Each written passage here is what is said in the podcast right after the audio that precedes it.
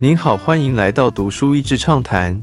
读书益智畅谈是一个可以扩大您的世界观，并让您疲倦的眼睛休息的地方。短短三到五分钟的时间，无论是在家中，或是在去某个地方的途中，还是在咖啡厅放松身心，都适合。雷诺日产 （Renault Nissan） 汽车前老板 Carlos Ghosn 塔洛斯·戈恩，这位风格强烈、气势十足。精通四国语言的汽车界经理人，二十年前被法国雷诺汽车指派空降至日本拯救濒临破产的日产汽车，以救世主之姿，硬是把日产拉回获利。在接下来十多年，硬是让这个同床异梦的日法结盟维持下去。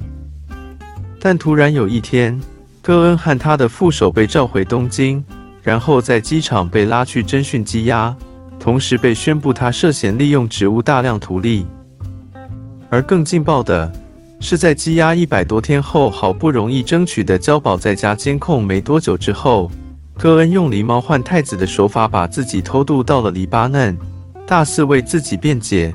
并且表达对日本司法不公的抨击。本书的两位作者，一位是汽车媒体相关，另一位是华尔街日报国际媒体人。结合他们对汽车业以及国际事业的经验，像是剥洋葱一般，一层一层的揭露这个故事不同的层面。故事的第一幕，作者精彩描述了跨国公司不同文化合作的矛盾与冲撞。在戈恩掌权前，法国的雷诺汽车与日本的日产汽车早有相互投资的结构。在表面上，两家汽车公司从财务上的合作。以至于研发和零件采购结合力量，似乎是很合理的。作者也描述到，双方对对方的文化一直都有一丝的幻想在。在法国，日本一直是一个具有美感的神秘东方国度；而在日本人一直对法国巴黎有着美好的憧憬，甚至在心理学上有所谓的“巴黎症候群”。但是，就像两个只看外表美好的人。真正深入交往时，才看见文化与价值观巨大的鸿沟。大权在握。戈恩刚到日本时，日本人认为他长得像豆豆先生，对戈恩格外的好奇，也让他成为日本最有名的外国人。双方的交恶和互相不信任之深，到后来外界检视才发现。虽然同为一家联盟，他们的汽车设计甚至零件采购几乎没有任何共用之处。日产的一方觉得他们贡献大部分的营收，也不能了解法国工厂的脏乱以及员工到圣诞节放长假的习惯，而法国方耿耿于怀：为什么日产从来没有感谢他们出手投资并且拯救本来应该破产的公司？联络方一直希望戈恩能够让能够用一劳永逸的控股结构，让两家永久的结合。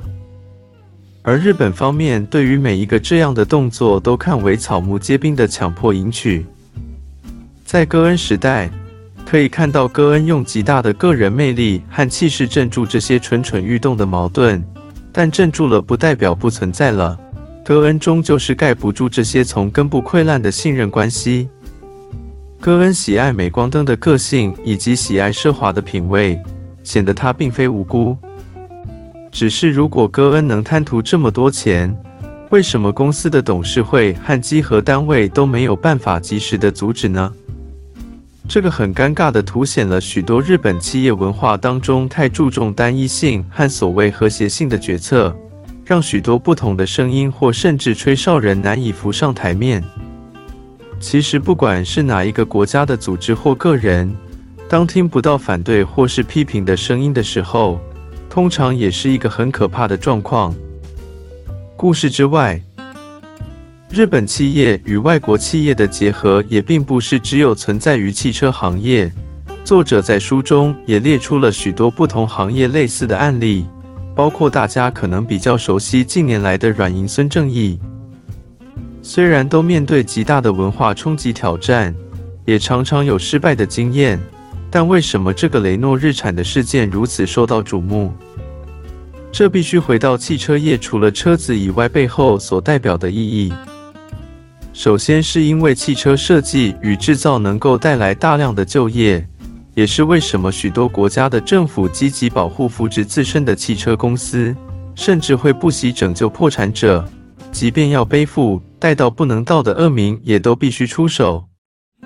而汽车本身一直是象征一个国家的品味与文化，也是购买车的人身份与品味的象征。这些都让汽车业除了在经济和就业上有不同的分量，在心理层面也是也是有莫大的影响力。在这个雷诺日产的故事当中，不时看到法国政府与日本政府，或是在明或是在暗的背后操作，让整个事件很难有所谓就事论事的清楚判断，更多像是许多各说各话的平行论述同时存在。日本司法的文化，我相信每个国家的司法都有好与坏，但书中特别讲到日本有所谓的人质司法，因为日本法官、检察官人数的不成比例，让检察官所选择的控告与羁押几乎大部分都成立，而且可以一直用新的名目延长羁押的时间。